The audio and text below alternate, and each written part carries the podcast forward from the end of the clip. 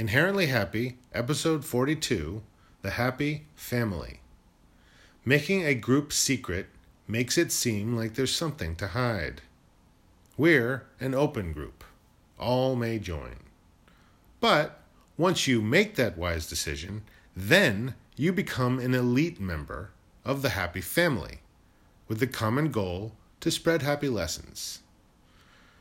With me, you're happy pappy. I'm a caretaker.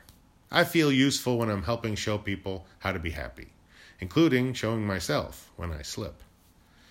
I mean, I can tell you all about exercising your emotions for better mental health, but if I can show you, well, then I'm happy to.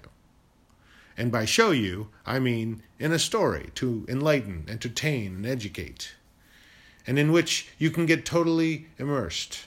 In other words, a happy movie.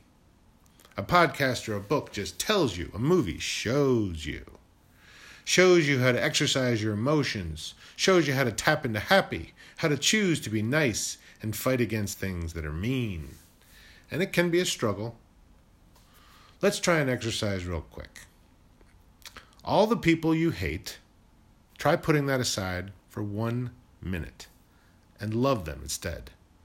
Don't just say it, but find a way to make it true, even temporarily. You can hate them again in one minute. Go ahead and hit pause on this podcast if you want to take the full measure. I'll be here. It'll lift a strain on your spirit you didn't know was there, and your happy self will thank you to be so released. So rather than revenge, which poisons your mind, imagine your villains being the heroes in their own stories and wish them well.